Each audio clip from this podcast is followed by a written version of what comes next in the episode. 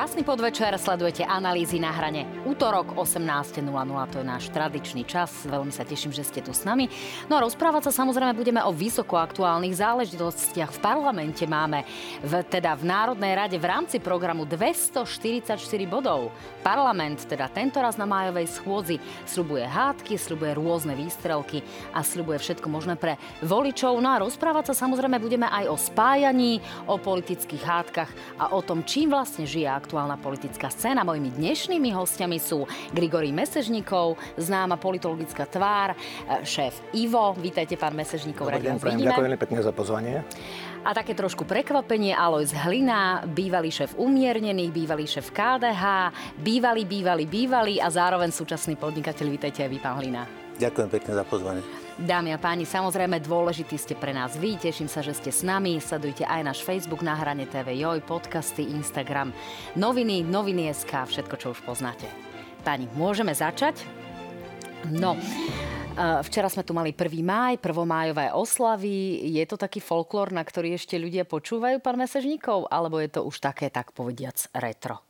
Je to určite retro, ale sú ľudia, ktorí na to naozaj nejak reagujú. Sú to pamätníci a vieme, že sú aj politické strany, ktoré ešte v súlade s tým nejakým takým historickým prístupom k tomuto štátnemu sviatku, lebo je to štátny sviatok, e, ako pristupujú a voliči na to počúvajú, ale e, myslím si, že po tých e, viac než 30 rokoch demokracie by bolo dobre, keby ten obsah bol predsa len trošku zmenený, ale je to na ľuďoch. No, triciatnici v tom sprievode ešte naozaj nikdy neboli. E, to sú tí mileniáli. Na týchto voličov to ako pôsobí? Hovorím to vôbec niečo? Alebo má zmysel, aby teda v tom videli to pôvodné, takéto to prvomájové? Tak to pôvodné, ak to berieme ako historicky, E, deň práce. Hej? Nie teda ten, e, ktorý sa oslavoval za komunizmu, pretože za komunizmu 1. maj v podstate mal demonstrovať jednotu strany a ľudu. Skôr myslím to naše slovenské, alebo predtým ešte československé prevedenie e, s takým tým teda oceňovaním dojčiek a podobne. Žijeme v demokracii, ako tu neexistuje štátostrana. Samozrejme je dobré oceniť tých ľudí, ktorí pracujú, ale ako dnešná práca je práca slobodná, my máme trhovú ekonomiku, takže proste tieto obsahy naozaj sú z minulého režimu ktoré teda niektoré strany ešte stále, nielen 1. maj, ale 8. marec, oslavujú takýmto spôsobom. No tak naši politici veľmi radi do týchto sprievodov chodia predovšetkým kvôli dôchodcom, teda, ktorých majú medzi svojimi voličmi mnohé strany e, predovšetkým teda zastúpených. E, pán Lina, e, vítajte po dlhšom čase vo verejnom živote. V tomto, v tomto duchu sme vás dávnejšie nevideli. Čo momentálne robíte? Ste už naozaj takým tým podnikateľom na plné obrátky? Čím sa živíte okrem Salaša, ktorý má máte v Stupave a, a novou stavou na železnej studničke? Tak uh, som sa vrátil do... A to je dobre, keď sa politik má kde vrátiť, lebo keď sa nemá kde vrátiť, tak vie robiť nedôstojne. A, takže ja som sa vrátil do procesu a celkom ma to pohotilo. Je tam veľa, veľa, veľa čo robiť a potom mi nezostáva čas rozmýšľať nad tým, čo by bolo keby. No, vy ste sa trošku e, rozkrpčili s dobrou voľbou, kde ste teda boli naposledy. K tomu sa ešte dostaneme, ale ako sa na politiku pozeráte s odstupom? Ako vyzerá z pohľadu voliča, ktorý sa už neangažuje priamo v tej parlamentnej politike alebo v nejakej líderskej pozícii? On sa tak aj hovorí, že vždy môže byť horšie. A viete, v určitý moment si človek povie, že nemôže byť horšie a zdá sa, že vždy môže byť horšie. Čiže ja keď som bol e, poslancom, tak to nebolo, teda bolo to všelijaké, ale teraz to graduje a graduje a neviem celkom presne, že kde je tomu koniec. A áno, z toho, odstupu času, ale aj to odstupu od tej priamo výkonu tej politiky, tie obrazy sú dosť desivé. No. no, vy ste nikdy neboli politik, ktorý by sa chodil do parlamentu tak povediac prestravovať, ako sa to hovorilo o mnohých iných. Vy ste boli taký ten akčný typ, my si vás pamätáte, ukradli ste vlajku spred SNS, to ukradli, hovorím teda v úvodzovkách. Ukoristili. Z, ukoristili to, áno, to je to správnejšie. Zamurovali ste sa podobne, vozili ste vozmi hnoj pred úrad vlády a tušíme pred parlament, koňmi ste sa vozili po Bratislave, teda čo sa robí koňmi. No, nosili, vozili, teraz si nie som úplne istá tým slovesom. E, v každom prípade je čas a doba na takúto politiku ešte? Alebo si toho ľudia dožili, uh, užili dosť s Igorom Matovičom a teraz by sa radi dožili povedzme nejakej pokojnejšej formy politiky? Takej konzervatívnejšej? My, my ideme z extrému do extrému. Že u nás v zásade politický aktivizmus nebol. A môžem povedať, že som bol jeden z nich, ak nie prvý možno, ktorý ho začal robiť tak výrazne, výrazovo silne, a to bola tá povestná vlajka pred sídlom SNS. No nebol by to Igor Matovič, ktorý je vlastne geniálny copywriter, vlastne akože hľadač a vykrádač.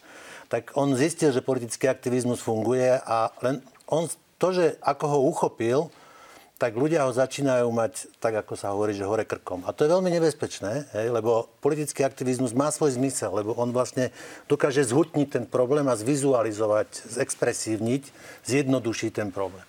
Ako náhle my zase pôjdeme do ďalšieho extrému, že sme tak znechutení politickým aktivizmom Matoviča, že odmietneme politický aktivizmus ako taký, tak zase si urobíme zle. Takže trošku je obava z toho, že aby sme teda že neprestali robiť veci politického aktivizmu, lebo nechceme byť ako Matovič. Hej. To je veľmi nebezpečné aj pre demokraciu, aj pre tú dobu, do ktorej ideme. Takže uznám ľuďom, že môžu ho mať tak akurát, ale nech na ne rezignujú, má svoj význam. Pán Mesežníkov, ako to vidíte vy? Je to tak, že ľudia už potrebujú také trošku upokojenie? Ja som si ešte teraz medzi tým, ako pán Hlina hovoril, spomenula na vašu garáž na námestí SNP, kde ste demonstrovali garážové firmy spojené s SNS. Uh, predsa len je, je doba, kedy chcú ľudia trošku takého toho politického pokoja, toho niečoho, za čo sa možno aj nemusia hambiť? Ja si nemyslím, že medzi politickým aktivizmom a kvalitným demokratickým vládnutím alebo kvalitným pôsobením v opozícii je proste nejaký rozpor. Je dôležité, čo robia politické aktivisti, za aké hodnoty sa zasadzujú a aké metódy používajú. Politický aktivizmus priputáva pozornosť verejnosti, môže teda to teda priputať pozornosť verejnosti k problémom ne? a naozaj takej možno trošku zjednodušenej alebo takej veľmi viditeľnej, vizuálnej, atraktívnej podoby približiť ten problém. E, Igor Matovič, myslím si, že ako politický aktivista v opozičnom postavení podľa mňa bol celkom efektívny. Akurát, že Demokratické vládnutie predpokladá kompetentnosť, e, profesionalizmus, pokoj, teda v žiadnom prípade chaotické rozhodnutie, tak e, e, myslím si, že Igor Matovič prenesol do niektorých svojich aktivít práve ten aktivizmus, ktorý myslím si, že nebol celkom primeraný pre človeka vo výkonnej moci. Hej. Hoci teda aj to si viem predstaviť a sú politici, ktorí dokážu aj teda, keď sú vo vlade, tak e, proste svoje kroky vysvetľovať spôsobom, ktorý je trošku taký atraktívnejší a možno priťažlivejší a vyvolávajúcej emócie. Ale tu my, my tu máme aj ako iný typ aktivizmu. Igor Matovič pre, všetky, pre všetkých výhradách voči nemu je demokratický politik. On je teda veľmi svojský, veľmi zvláštny, nevždy teda, keď už bol pri, pri moci, keď už bol vo vlade, E, tak teda používal férové metódy. My tu máme politikov typu napríklad niekdajšieho Jana Slotu, hej, Vladimira Mečiara a myslím si, že aj niektorí súčasní opoziční politici tak vymenujú za všetkých Roberta Fica. Oni tiež sa snažia o istý aktivizmus, ale čo vlastne tým aktivizmom chcú dosiahnuť? Tak to je otázka. Pýtam sa skôr e, na to, že čo asi podľa vás, podľa tých nálad ľudí, E, ľudia a voliči chcú. Či chcú nejaké takéto e, umierneno po tom, čo sme si tu zažili rôzne krízy, po tom, čo sme, e, čo sme zažili, tak povediať, divoký manažment tejto krajiny. A teraz nemyslím len z pohľadu nejakého kradnutia alebo nejakých korupčných záležitostí z minulosti, ale aj z pohľadu nejakej možno nekompetentnosti v prítomnosti alebo v blízkej minulosti. Či je čas a doba zrela na to, že poďme si to riadiť moderne a, a kultivovane. A už teraz bez ohľadu na to, či liberálne alebo konzervatívne. Pán Hlina. No z viacerých úhlov. Ja som taký dobrý príklad niekde čítal, že v histórii ľudstva boli v zásade dva vynálezy, Gutenberg a internet. A že vlastne tým, že slovo bolo do Gutenberga drahé, lebo oni si to prepisovali a bolo to proste málo kto vedel a Gutenberg slovo zlacnil, ľudia si natlačili svoju pravdu a čo sa stalo? Vlastne Európa, svet sa utopil v krvi, lebo bolo veľa pravd a tá bojovalo, že ktorá je tá, tá práva. A internet ešte viacej zlacnil slovo. Dneska je to úplne zadarmo, dneska nepotrebujete ani Gutenberga a vlastne nevieme, čo to skončí. Ono to nejako skončí. Bojím sa, že to bude nejaká variácia na tú tému, že zle. Hej? A to je vlastne to, že ľudia, tí ľudia sú nespokojní, v zásade nemusia byť nespokojní, že sa nám nežije zle. Ale sú nespokojní, lebo vlastne je moderné byť nespokojný. A že tá vnútorná rozorvanosť, čo je v tých ľuďoch, je, že tie psychosomaty a tie stresy vlastne doháňajú ľudí do takých, by som povedal, že, že niektoré veci neviete uchopiť a pochopiť, že prečo tak robia. A že či sa to, ono sa to prejaví v tých volických náladách, lebo volíme nelogicky, podľa mňa to je s logikou nemá nič spoločné, že výsledky voliem. A že čo, čo teda pomôže unormálniť tých ľudí. Hej? A bojím sa to povedať, ale mne to vychádza zatiaľ teda na to, že nosom riť zem. Hej? Čiže znova potrebujeme akože sa vrátiť do času, kde rozriete nosom zem a potom zistíte fia, že nebolo až tak zlé. Čiže... Pán Mesečníkov, smerujeme naozaj k tomu, že budeme tu riť nosom zem, ako hovorí pán Hlina, že tu bude zlé, aby sme sa z toho poučili a aby potom mohlo byť lepšie? No, tak to nevieme, pretože dovoleb ešte 5 mesiacov. My sme teraz, ak by sme teda naložili proste tieto sekvencie na predchádzajúce volebné obdobie, tak my sme niekedy asi teraz začiatkom oktobra 2019. A spomente si, aká bola situácia vtedy, aké boli ako pozície tých politických stránnych síl a napokon tie výsledky boli trochu iné. E, ešte k vašej otázke. Tak samozrejme, to boli ľudia... dramatické chvíle po vražde Jana a Martiny, ľudia v uliciach a podobne. Áno, ale to už bol 2019, áno. 2018, že, že čo vlastne očakávajú ľudia? Tak ľudia očakávajú, aby sa im dobre žilo, aby sa ich problémy riešili a nejakým spôsobom to sparujú so svojimi preferenciami. S preferenciami hodnotovými, politickými alebo priamo stranickými. No a teda samozrejme podľa toho vyhodnocujú to, ako povedzme ich zastupcovia vo výkonnej moci pristupujú k tomu vládnutiu. Hej, či naozaj reálne tak, takéto vládnutie je, prípadne či sa javí takto. No z tohto pohľadu myslím si, že vládnutie tej e, vládnej koalície, ktorá existovala formálne do septembra 2022, potom v podstate sa už potom e, jedna strana odišla a potom de facto sa to rozpadlo, tak sa nejavilo ako veľmi teda kompetentné, veľmi profesionálne a, a naozaj nechaotické a myslím si, že to prispelo aj k tomu, že napokon táto vláda aj, aj skôr skončila. Čo samozrejme neznamená, že táto vláda neurobila nič, alebo teda urobila veľmi toho málo. No, tak e, môžeme tu e, rozviazané ruky policii uviesť, hej, tú našu zahraničnú politiku, nabehnutie na reformné kroky v niektorých oblastiach. To znamená, že tá vláda postupovala viac menej v súlade e, s tým vládnym programom. Ja osobne pred istým časom napísal text o tom, ako vláda pristupovala napríklad problematike starších ľudí a e, ja som e, pozície politických strán v tých vo voľbných programoch dal nejak dokopy do súvislosti s tým, čo sa dostalo do vládneho programu a čo sa reálne urobilo, respektíve čo sa e, dostalo teda potom do parlamentu. A musím povedať, že nebolo toho celkom málo. Samozrejme, nemusia ľudia o všetkom vedieť, pretože na prvý plán vždy vychádzajú konflikty, vždy teda ten aktivizmus, ale taký akože toxický aktivizmus, ktorý spočíva v tom, že jeden politik napíše nejaký status na Facebook, ešte ho okorení nejakou fotografiou, potom to o tom hovorí na tlačovej konferencii, ten jeho či už rival, alebo dokonca koaličný spojenec mu to vráti a tak ďalej. Toto, akože tých ľudí samozrejme, je to veľmi atraktívne, ale ľudia očakávajú naozaj kvalitné vládnutie predovšetkým. No a ja to potom len zaramcujem tým, že potom nám v tých prieskumoch vychádza naozaj, že ľudia chcú autoritatívneho lídra, ktorý aj na hranici uplatňovania demokratických princípov e, nejakým spôsobom bude vládnuť pevnou rukou. E, páni, poďme sa na to ešte pozrieť z pohľadu toho, že teda máme v parlamente 244 bodov. Je to predposledná schôdza, ak sa teda e, ne, nebudeme rozprávať o tej úplne poslednej, ktorá má byť len nejakým spôsobom slávnostná. Ako to vnímate, pán Hlina, vy?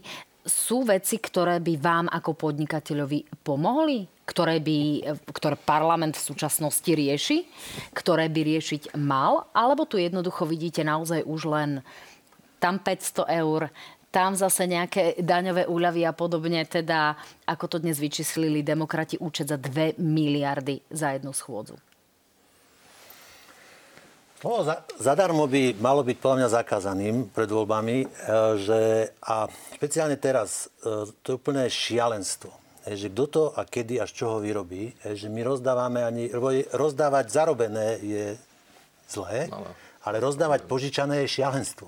A my robíme to, že my rozdávame požičané A ja nestíham chápať, lebo že je tá zodpovednosť tých ľudí, viete tam tých nešťastníkov, ktorí sú tam v tom parlamente, niektorí, že vlastne nemajú kontakt, to sa nečudujem, ale že tí ľudia, ktorí častokrát sú za tou scénou a ktorí nejak ovplyvňujú to dianie, že či oni nevedia dohovoriť, zaingerovať tie procesy, že, že nebláznite. Ten populizmus je absolútne šialený a vlastne vyústilo to do, tohto, do, tej, do toho posledného pomnička toho, ktorého poslanca, hej, ktorý si ten pomniček postaví nejakým predložením návrhu, takého, čo, čo by najviac akože zazvonil. No.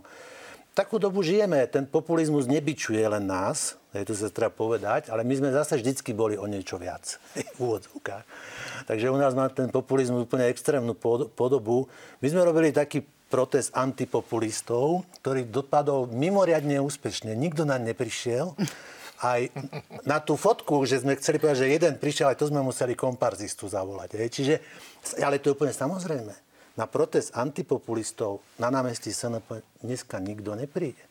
Lebo ľudia si pomýlili úlohu štátu. A politici, politici to v nich živia, že čo je úlohou štátu. A my sa dozvedáme, že úlohou štátu je živiť tých, ktorí vládzu.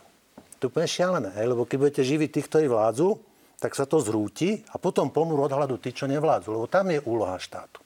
Takže toto sú pomničky, ktoré vyústili do úplne, by som povedal, že perfidných návrhov, neschopnosti a takých malých, malých ľudí, plných komplexov, ktorí sa vlastne vybúrili na poslednej schôdzi. Pán Mesežníko, pomôže to tým politikom? Pomôže tej Romane Tabak naozaj to, že teraz bude aktuálne riešiť e, prechody prechodcov a ľudí, ktorí teda chcú vstúpiť na ten prechod a napriek tomu, že tí dopravní analytici si o tom myslia svoje, tak sa o tom hovorí. A takisto o mnohých návrhoch Igora Matoviča, povedzme, opakovane tu máme nedelný preja- e, predaj zákaz nedelného predaja a podobne, ktorý sa posúva zo schôdze na schôdzu a mnohé iné záležitosti. Čiže no to sú toto všetko pomáha tým individu- politikom? No, tak to sú individuálne návrhy, tak možno, že v prípade tých známejších politikov minimálne ich potenciálny volič zaregistruje, že niečo také podal. Ináč ja si myslím, a toto je taký známy fenomén, že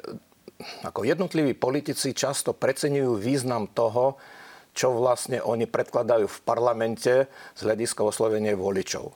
Voliči si všímajú viac toho, čo reálne politické strany urobili. Hej, že aké bolo vládnutie. Tým nechcem podceňovať e, legislatívnu tvorbu, však to, čo sa teraz odohráva, všetko sa robí v súlade s e, rokovacím poriadkom. Však nedochádza k nejakému narušeniu, lenže my máme v parlamente proste nadštandardné množstvo nezávislých alebo nezaradených poslancov, vládne strany, teda koalície už ako taká neexistuje, čiže dohoda tých bývalých vládnych strán, ktorá tradične teda pred tými voľbami ako umožňuje nejaké také voľnejšie aktivity, tak to už ani to ne, neexistuje. Nespomínam si, priznám sa, že by e, v podobnej situácii v predchádzajúcich volebných obdobiach akože stovky e, návrhov, individuálnych návrhov poslancov prichádzať. Takže suma sumarom, myslím si, že to Romane Tabak asi nepomôže a možno, že to nepomôže ani, ani iným poslancom. No, pretože teraz e, e, je, je pre nich kľúčová úloha to nejakým spôsobom sprostredkovať verejnosti. V tejto zaplave, proste v tomto množstve návrhov, myslím si, že je to takmer nemožné. No páni, poďme trošku k stranickej politike. E, my si vás pripomenieme, pán Halina, ako ste odchádzali vlastne z KDH e, po druhých neúspešných voľbách e, pre KDH, keď sa KDH teda nedostalo do parlamentu. Teraz je otázkou, že ako do, pre nich dopadnú tretie voľby z tohto pohľadu, lebo hovorí sa aj o tom, že KDH v tom prípade bude na to veľmi zlé a, a je pravdepodobné, že by mohlo skončiť. Tak, takto ste sa lúčili, nech sa páči, pustíme si to. Je to také kratučké vyjadrenie. Kolegovia, vďaka veľká, bolo mi cťou. Vy ste poďakovali kolegom a následne v pondelok ste sa vzdali pozície teda predsedu KDH. Potom ste e, skončili v dobrej voľbe so svojou platformou Umiernený. Čo sa tam pokazilo? Tomáš Drucker sa postupne presunul k hlasu, ako to teda poznáme z tých informácií z minulého týždňa. Čo sa stalo, čo sa dialo a, a čo sa nepodarilo? A taký vie byť život, viete, že niečo sa, sa chce, nejaký zámer je, nie každý zámer vyjde a viete, niekto skače z mosta, niekto sa presunie inde a skúsi iný projekt. Taký vie byť život, že e, takto dopadne a tá vaša otázka konkrétna, Uh, viete čo, úplne ja som demokrat, i keď sa mi to nemusí páčiť a naozaj tá ponuka prišla zo strany hlas, teda na nejakú spoluprácu, ktorá ešte v tom čase nebola presne definovaná, teraz už je definovaná, že sa to zlúči a strana uh, uh, zanikne. A to musím uznať a rešpektovať, že, teda, že sme o tom normálne debatovali a, a to vidíte a cítite, že teda väčšinový názor bol, že je to úplne v pohode. Ja som bol s tým môjim názorom, že to nie je teda cesta, ale teda určite to nie je cesta pre mňa, ale bolo zrejme, že teda to vnímanie je iné, no tak tých možností veľa není. Tercianom datur, tam tretia cesta neexistuje, že ste s nimi alebo ste s nimi nie. Takže ja som teda korektne som sa rozlúčil a zakýval, tak som zakýval aj, aj KDH-kom, tak akože taký vie byť život, no. Áno, predtým Igorovi Matovičovi a podobne. Uh, už asi nezakladáte novú stranu, už asi nejdete nikam. Alebo milím sa, máte niečo, keď, keď ste spomenuli, spomenuli, že ste demokrat, tak mi tak zasvietilo, či tam máte aj takéto veľké D, alebo nie? Uh, Pán ja Mesežníkov vás si tro, trošku vysmial pred malou chvíľou. Nie, nie, nie, pán Sme zvedaví. Nie, pán ale tú, tú, tú situáciu, keď teda musíme upresňovať, či je to názov strany, alebo iba pojem. Ja som sluboval vernosť manželke a viete, že Slovensko je také dynamické, až moc dynamické aj v týchto politických presunoch. A viete, že ja už nie som ojedinelý, že bol som tam aj tam. Však dneska máte ľudí, ktorí prešli viac ako ja a sú v aktívnej politike. No počkajte, takže ste na pol ceste niekam? Uh, Viete čo, je to také, u mňa je to taký nedokončený príbeh, ja tomu hovorím tak, lebo ja som uh, vlastne bol opozičný poslanec. Dovolím si tvrdiť, že som nebol zlý opozičný poslanec. Smer mal, bol 83, bola skala a ja som z nich odlupoval to, to, že som im tak liezol na nervy, tak som bol intenzívny, že sa niečo aj podarilo. Ja vravím, že keby som bol teraz opozičný poslanec, tak ich rozložím do týždňa. Viete, že to je... Čiže a keď, keď chcete robiť politiku, tak to naplnenie tej politiky není v tom, že ste bol opozičný poslanec, alebo že ste bol poslanec. Viete, keď som chcel byť poslanec, tak ticho, tiško šúchal nohami. Pán Mesažíkov, všimli ste si, že pán Hlina mi neodpovedá, ako teda, ako keby bol aktívny no. politik na otázku, či niekam smeruje, alebo nie, tak ja keď to zopakujem. o príbehu, tak eh, možno, že z toho teraz sa nič Čakáme, čakáme na to vyústenie. Áno, ako považujem to za nedokončené, lebo do politiky ste mali vstupovať s tým, že niečo chcete niečo chcete zmeniť, niečo chcete ukázať, máte nejakú predstavu a to keď sa vám nepodarí, tak to považujete za nedokončené. Čiže kam smerujete teraz? Ale ja som, e, viete čo, ja som veľmi rizikový. Čiže ja tu, že demokrat s veľkým do demokrati sa ma boja, nemôžu sa so mnou ani stretnúť, lebo by potom KDH s nimi už naozaj nerokovalo. Viete, lebo nenávisť e, v KDH je väčšiná, hej, a biblická. Čiže uh, ja tých veľa možností nemám. Práve, že by som povedal, že dokonca minimálne a okrem toho som strašne rizikový. Čiže s kým politiku. rokujete teraz aktuálne, pán Hlina? Ja to považujem za otvorený, nedokončený príbeh, ktorý možno veľmi do nejakých možno dvoch, troch týždňov si povieme, že, že to zabalím. Ale to, že zabalím, ešte neznamená, že to zabalím celkom, že zabalím to a že po, po, po týchto voľbách sa zistí, že že možno tí ľudia, keď začnú nosom riť zem, možno si spomenú na niekoho, ktorý aj niečo v živote Takže dokázal. posledná otázka pred reklamnou prestávkou. Poviete aspoň nejaký zúžený výber, že kde sa aspoň pohybujete približne? Môžeme typnúť. Kľudne môžeme ísť vylučovacou metódou. Tak je to pravico, niečo pravicové. pravicové alebo stredopravicové. No, tak demokrati ani KDH to teda byť nemôžu, keď ste povedali, že potom je problém s tým, že by sa nespojili s KDH. No. Tak vidíte, že je to strašne málo. A, a viete, a my máme, veď tu umiera pravica. Veď ale nebláznime. Tak Celý ešte svet tu je Mikula, Mikuláš Zurinda, tu je ešte... No však bodaj by nejako ožil, ale že, uh, viete, že, že uh, my, u nás, my sme to dopracovali tam, že umiera pravica. Pravica je integrálnou súčasťou akékoľvek normálnej politiky vo vyspelom západnom svete. U nás umiera, skomíra. Taký Dobre. český výraz. Uh, tak toto bola veľmi neúspešná misia z mojej strany. Nepodarilo sa mi zase vytiahnuť, s kým aktuálne rokujete.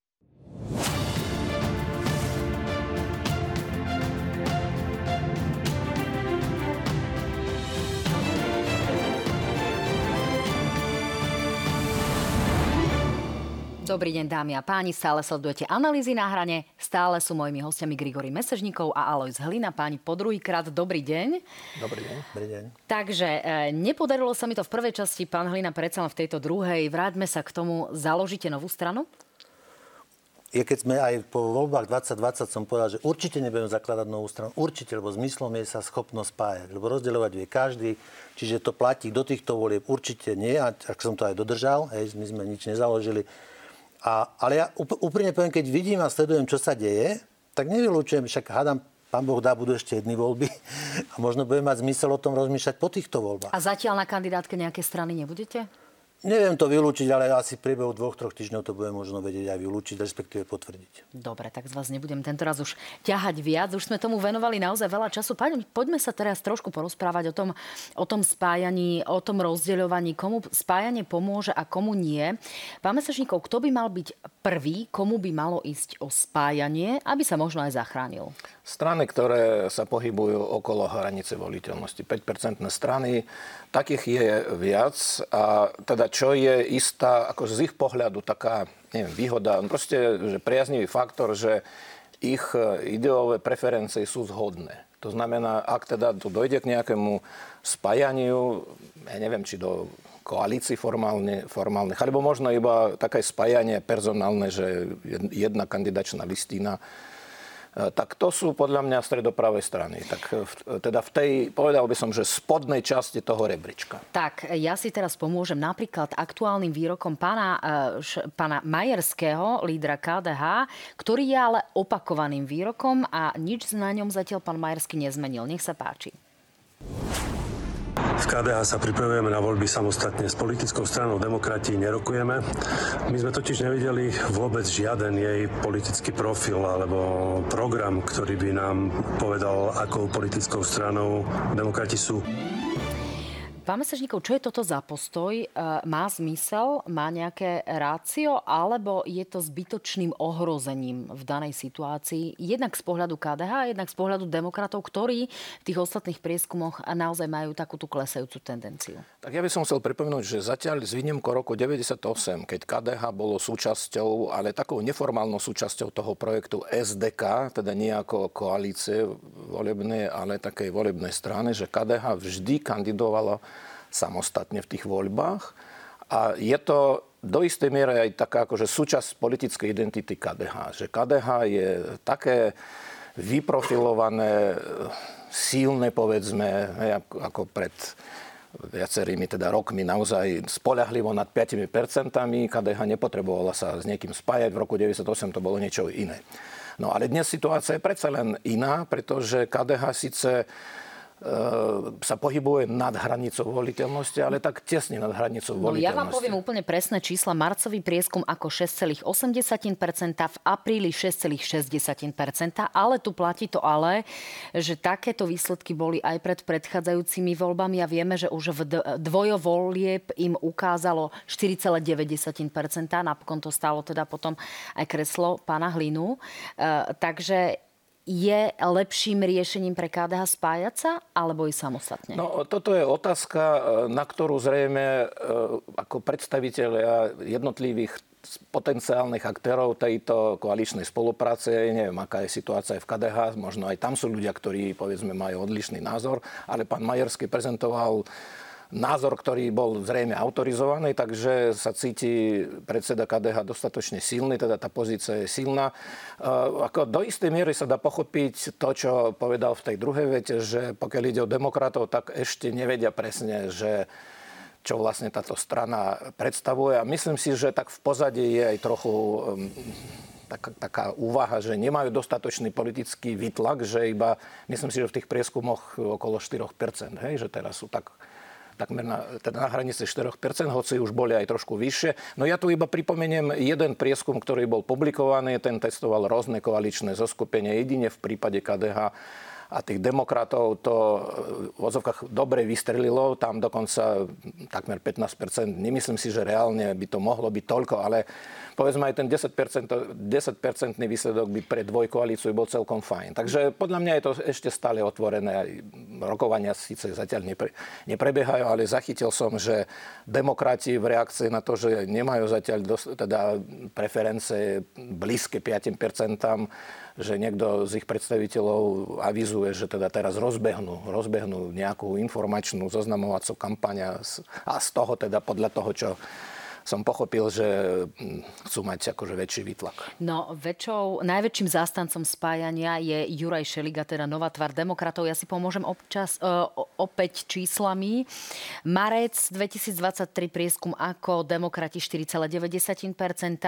To bolo prvý raz, čo sa objavili v prieskume. No a potom už v apríli 4,1 desatina. Ja len pripomeniem, že s agentúrou ako aktuálne teda zber, uh, robíme ten zber preferencií, takže uvidíme, aké budú tie nálady na budúci týždeň by sme mali mať tie aktuálne čísla. Pán Hlina, bolo by dobre pre kresťanských demokratov sa aktuálne spojiť e, s demokratmi, alebo je to zbytočný risk, povedzme, pre jedných alebo pre druhých?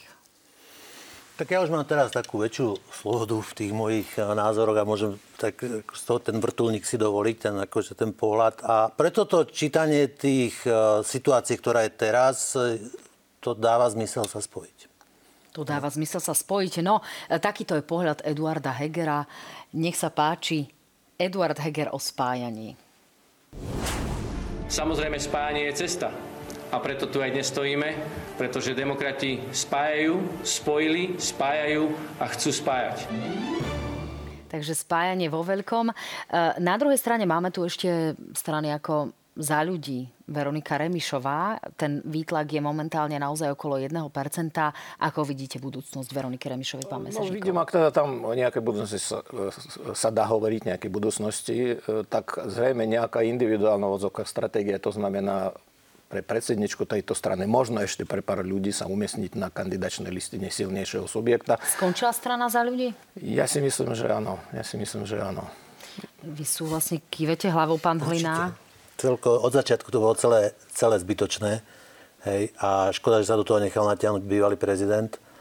A vlastne to, vlastne spôsob, to sú tie akože veci, kde zistujeme a, pre, a malo kto je, kto preberá za to zodpovednosť. Celý projekt za ľudí bol zbytočný. No, vy si pamätáte tie rokovania o spájaní alebo nejakej veľkej predvolebnej koalícii? Pamätáme si, že bol problém aj s Andrejom Kiskom, e, boli tam nejaké pozičné vojny, Richard Sulik a tak ďalej, snahy o spájanie, Igor Matovič na druhej strane, potom spolu a progresívne Slovensko. Má zmysel nejaká veľká koalícia pravicových strán? Alebo nejaké voľné zoskupenie pred voľbami? alebo naozaj len každý sám za seba, pretože tie, jednak tie vzťahy sú naozaj rozorvané a jednak aj e, tí voliči nechcú nejakého spoločného veľkého mačkopsa. Čo je bližšie realite podľa vás? Pre mňa je inšpiratívna západná Európa. Že keď proste západná Európa nejakým spôsobom funguje, tak skúsiť sa aj aspoň priblížiť. A tam tie prúdy tej pravice a lavice tak vlastne akože zohrávajú ten rozhodujúci boj a potom tam tak voľne ingerujú všelijaké satelity to u nás žiaľ nie je. No takže má zmysel sa spájať, hej? Len u nás e, tá schopnosť e, sa zaradiť je absolútne nevýrazná, hej, že to sa hovorí, že either lead, follow, get out of way, hej, že buď vedieš, nasleduješ, alebo choď preč. Aj keď satelity máme. Všetko máme, len... Z tohto pohľadu. Ale, ale najhoršie, podľa mňa, čo je tragédia, že umiera pravica. Toto ja neviem, či si niekto uvedomuje, že, že akože šialený populizmus, ale pravica umiera. Umiera pravica, pán no, Mesežníkov? No, tak myslím si, že je to príliš tvrdé. Ako, ne. No, to, je, to, to je tvrdé konštatovanie. To je pravičia. No takto, je to, everg- to, to je slovenské evergreen spájanie sa pravicových subjektov pred voľbami. Pretože my tu máme objektívne, proste treba to aj uznať, že my tu máme vyššiu mieru rozmanitosti tých stredopravých strán. Naozaj, vy hovoríte napríklad o o západe. Hej, áno, tam je to, tam je to také monolitnejšie, hej, tá pravica je taká jednotnejšia, ale napríklad niektoré prúdy, ktoré sú stále prítomné a majú tu svojich priaznívcov, tak v západnej Európe sú buď marginálne, alebo proste neexistujú. Napríklad my máme SAS, ktorú podľa mňa necelkom správne všetci označujú za liberálnu stranu. To je libertariánska strana. Hej, to je jediná strana, myslím si, že v Strednej Európe úspešná, teda bola súčasťou vlády, je v parlamente od roku 2010, ktorá má libertariánsky profil. Dokonca v Európskom parlamente nenájdete libertariánov. Oni teda pôvodne sa pokusili e, byť súčasťou tej liberálnej frakcie Renew Europe a, a potom z nej vystúpili a, pri, a pristúpili do inej teda strany, ktorá nie, e, straneckej Aliancie skupina. reformistov, áno. Áno, no a to chcem povedať,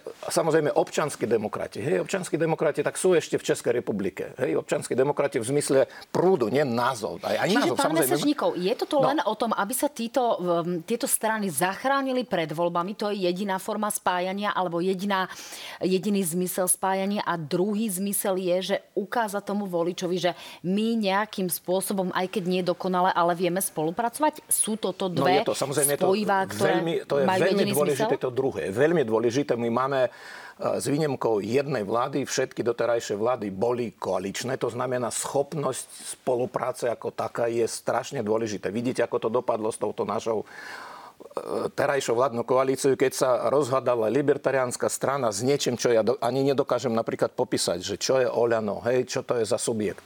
No ale to, to je teraz iná debata. No, e, tak ja si myslím, že treba aj jednu, aj druhú ako e, proste tú líniu sledovať a, a brať do úvahy. Je veľmi dôležité, aby z pohľadu stredopravých strán, aby neprepadli hlasy aj tých menších strán, pretože dokopy, tých stredopravých, pretože dokopy je to pomerne solidný segment voličstva. No akým spôsobom k tomu sa dá pristúpiť? Tak sú dve možnosti. Buď teda programovo strategicky v prebehu volebného obdobia sa pokúšať o nejakú skutočnú integráciu, ale to bohužiaľ proste na to sa zabudá na druhý deň po voľbách. Keď sa strany dostanú do parlamentu aj s takou malou podporou ako 5%, tak to je ako strana za ľudí. Ja neviem, toto je samozrejme tiež diskutabilné, čo ste povedali, že to bol zbytočný projekt.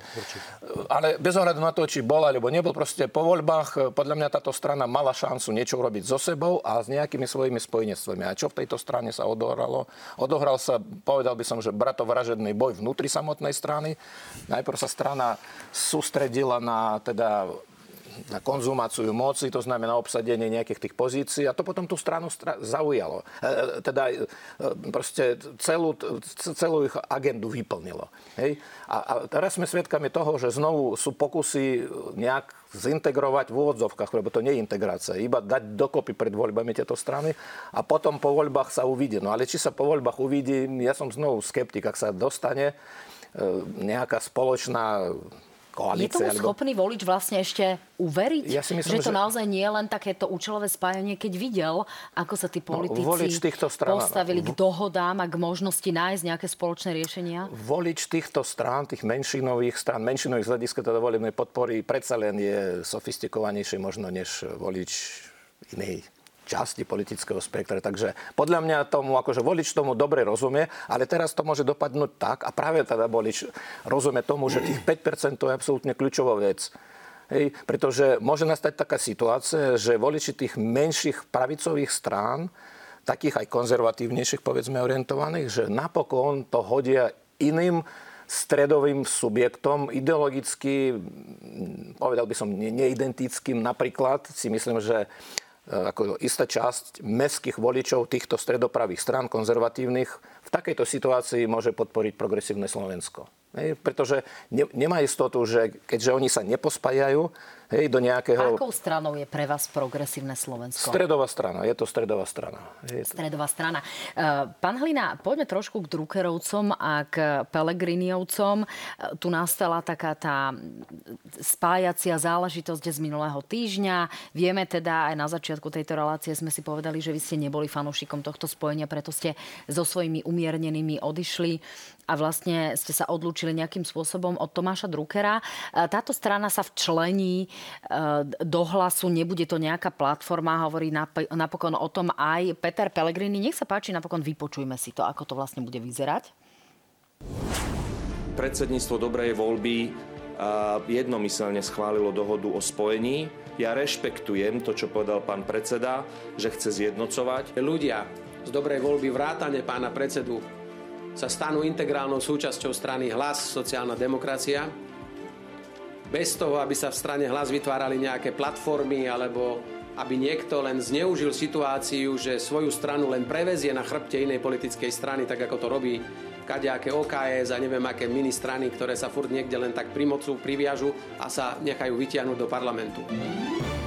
No, krútite hlavou, pán Mesežníkov, tak no, zareagujte tak najprv Invektíva na OKS podľa mňa bola absolútne neferová. Áno, OKS je malá strana, ale myslím si, že z hľadiska efektivity práce ich poslancov v parlamente možno, že sú povedzme v tých priečkách na prvých miestach. No, poďme teraz k tomu hlasu a k, práve k dobrej voľbe. Samozrejme, poznáme tie vaše výhrady k tomu, že nejakým spôsobom sa neviete preniesť e, nad spoločnú minulosť Petra Pellegriniho a Roberta Fica. Napriek tomu nepresvedčil vás hlas e, svojimi výrokmi Petra Pellegriniho o niektorých, e, povedzme, názoroch, ktoré sú iné, ako má dnes Smer, alebo o nejakom vzdialovaní sa od Smeru. Nedá sa to takto vidieť? Alebo teda tu vidíte stále toho istého Petra Pellegriniho ako súčasť bývalého smeru? Ako to vnímate? Kedy je taká existencionálna otázka, že prečo vlastne chcete byť v politike, lebo nechcete byť na úrade práce? Viete, a my sme sa žiaľ tu dopracovali do polohy, kde vlastne veľa ľudí je v politike, lebo by boli na úrade práce. A vlastne do politiky idete s nejakou výbavou, hej, osobnostnou, mentálnou, charakterovou, ideologickou, s niečím, hej. A, a proste nemôžete to poprieť len preto, lebo je tam slušný plat pre Boha. Však to zmysel toho politiky je, že teda niekto ste, a nie ste podľa toho, že teda, že kto vám platí, však potom nemá zmysel politika. A to, čo tým chcete povedať? Čo, to tým chcem povedať, že viete, že ja som umiernený konzervatívec hej, a pravičiar. Ja proste taký som, taký už aj umrem, hej, už s tým nič neurobím a už v tomto veku sa ani nedá. A, a to není len, že odhľadnúť od toho, že kto je v hlase, hej, v hlase sú všeli kto, ale to všetci vieme, ale aj ak teda existuje politologická mapa, bolo by dobre, keby na Slovensku existovala, tak oni sú lavičiari, nie? A liberálni, nie? Liberálny, no nie. Liberálnejší ako konzervatívnejší. Ale lavičiari. Nie vo všetkom. A ja nemôžem, viete, že uťať dve polky zo seba. Môžete upozadiť nejakú časť svojej podstaty pre dobro celku, Hej, že môžete teda že byť na chvíľku menej konzervatívne, viacej pravicový. Čiže vám Peter Pellegrini prekáža viac ideologicky ako historicky z tohto pohľadu? Dobre tomu rozumiem? Ale to nedáva zmysel, že čo by som ja robil v hlase, keď som pravičiar a som konzervatívec. Viete, čo som tam robil? Hej, bral výplatu? To není zmyslom politiky brať výplatu. Zmyslom politiky je tam mať nejakú predstavu o svete a snažiť sa ju realizovať. A nemôžete ako pravičiar, konzervatívec, umiernený, ju realizovať v lavicovej liberálnej strane. Rozumiem. To je takéto osobné videnie sveta. Pán Mesežníkov, e, vy sa na to môžete pozerať menej subjektívne ako pán Hlina, ktorý tam teda bol.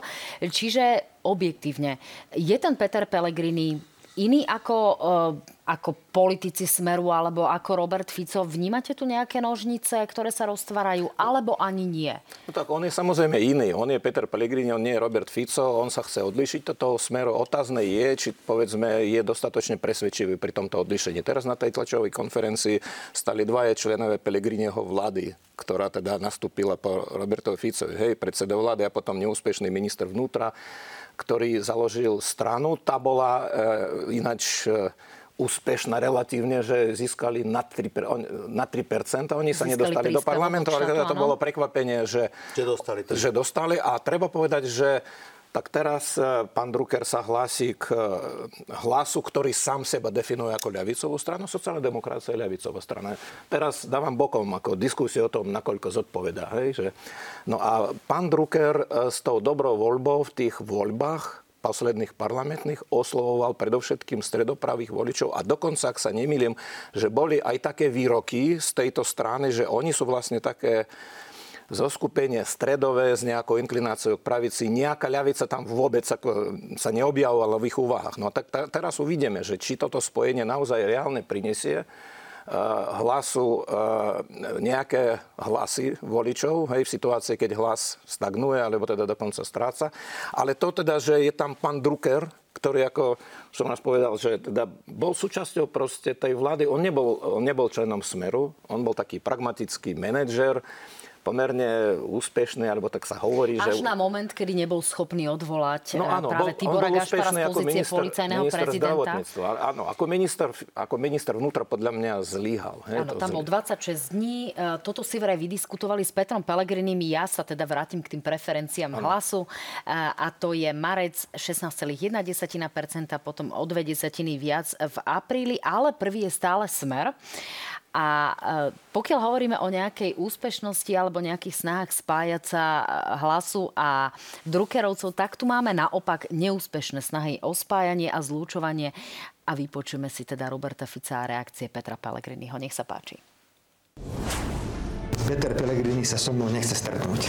On sa so mnou nechce fotiť, lebo sa bojí, že by týmto odplašil progresívne Slovensko a Sasku. Tvárnosť sa prejavuje už niekoľko mesiacov aj vo vzťahu k takej tej fingovanej a umelo, uh, umelo prezentovanej snahe spolupracovať. Viete, táto politická strana nám ráno ponúkne v nejakom videu alebo v nejakom geste pomocnú ruku, ako chce s hlasom spolupracovať a ešte počas tej istej tlačovej konferencie alebo hneď povede do nás trikrát kopnú, ponadávajú alebo pourážajú. To je tá dvojtvárnosť priamom prenose. Slovensko potrebuje profesionálnu, skúsenú vládu, ktorá bude orientovaná na sociálny štát a toto môže garantovať po voľbách len spolupráca Smeru a Hlasu. K tomu sa viacej nedá čo dodať. Tak ja len pripomeniem, že ten posledný výrok, to bol výrok zo včerajšieho stávania májov v Liptovskom Mikuláši. To znamená, že reakcia na to opakované odmietnutie Petrom Pelegrinim. Pán Mesečníkov, kde vy vidíte tú spoluprácu hlasu a smeru na jednej strane a možno hlasu a pravice na druhej strane po voľbách? Čo by momentálne bolo lepšie pre hlas Petra Pellegriniho? Kde je uveriteľnejšie? No, Peter Pellegrini nechce ísť do vlády so smerom to je zjavné proste. Medzi ním a Robertom Ficom nie sú dobré vzťahy. Ale to neznamená, že v konečnom dôsledku nemôže situácia vyústiť do toho, že do, ta, do takéto nejakého spojenectva vstúpia. Ale my teraz hovoríme o, tak, o možnosti, do ktorej vstupuje veľa ďalších faktorov. Síla tých potenciálnych partnerov, či už smeru do koalície. Hej? A tam tých partnerov nie je až tak veľa. No, smer stále považuje hlas za takého partnera. Nemyslím si, že je to proste pre Petra Pellegriniho tá prvá voľba. Hej? Ale napríklad taká republika. Ten smer nemá problém s republikou. SNS teraz, však e, Robert Fico, to, to, ten prvý výrok bol zo spoločnej tlačovky s Andrejom Dankom. Hej, to z SNS. To znamená, Robert Fico sa zameral proste na tú nacionalistickú, takú povedal by som, že menej kultivovanú pravicu. Ja viem, že nie je to veľmi ako presný, e, presná ak, definícia. Ak takú... Peter Pellegrini, proste... je, to, je to koniec hlasu v tom budúcom volebnom období? Pohltí to opäť e, toto zoskupenie Smer? No a, a práve Pellegrini chce skôr s istou časťou, e, by som povedal, stredopravého spektra. Asi nie so všetkými, ale aspoň proste, s, ja neviem, podľa môjho názoru, že by akceptovali progresívne Slovensko a zrejme strany s menej výrazným konzervatívnym nejakým nabojom, ale to neznamená, že ani povedzme napríklad aj KDH. Čiže Peter Pellegrini podľa mňa si myslím, že by dal prednosť tomuto spojenectvu, aby nebol s Robertom Ficom, lenže voči nemu, na rozdiel od Roberta Fica, istá časť tejto stredopravej proste nejakej takej skupiny strán, že majú výhrady. A tie výhrady podľa môjho názoru sú opodstatnené. Tie výhrady zaznievajú jednak teda minulosť Petra Pellegriniho a, a viacerých predstaviteľov hlasu, ktorí teda mlčia o tejto minulosti. Oni o tejto minulosti nehovoria nič. Ako keby hlas proste začal... Čiže mal by sa hlas dištancovať od e, minulosti alebo od nejakých negatívnych prvkov v minulosti spojenej no so Smerom? toto je zase ďalší problém. To je ďalší problém. Priznám sa, že až tak veľmi nečakám, hoci možno, že budú nutení to nejakým spôsobom urobiť. Pretože... Čiže už samotný odchod zo Smeru pre vás nie je dostatočným nejakým priznaním, že v tom smere nebolo všetko v poriadku? No zo smeru odchádzali rôzni ľudia. Teda z tých strán odchádzalo za tých 30 rokov toľko rôznych ľudí, a vôbec to nemenilo ich profil. Hej, že, spomente si na SNS. My sme tu mali dve SNS. Hej. Andrej Danko vlastne zdedil stranu, ktorá existovala v dvoch podobách. To bola dokonca v troch. Ako pravá SNS, reálna SNS a ešte bola SNS. No, z môjho pohľadu samozrejme, že odchod zo smeru niečo naznačuje. Peter Pellegrini naozaj je iný politik než Robert Fico. Robert Fico je zastanca konfrontácie. Peter Pellegrini je nastavený na vyjednávanie. To vidieť. Hej, to vidieť. A ešte úplne na záver, páni, po jednej odpovedi na jednu otázku. Národnostné strany majú ešte zmysel? Má zmysel nejaké spájanie, aliancia, Maďarské fórum a tak ďalej? Vidíme, že sa to momentálne láme na osobe Ďorďa Dimešiho. Má to vôbec opodstatnenie? Bela Bugár v minulosti hovoril o tom, že, že má zmysel skôr taká tá integrácia, schopnosť spolupracovať s väčšinovým obyvateľstvom a taký ten, keďže Jan Slota je skôr súčasťou politickej minulosti, už to veľmi nemá opodstatnenie. Alebo nie, alebo sa milím. Niekedy tá volická afinita je, že je to síce blbec, ale je náš. Viete, že to je ako, že uh, to sa tak niekedy volilo, hlavne, že je z Košic. Alebo, a, a to fungovalo. Ja som sa aj mal takú debatu s niektorými ľuďmi z maďarskej národnosti, že, že dokedy bude nevyhnutné, že Maďar musí voliť len Maďara. A oni hovorili, že veľmi dlho.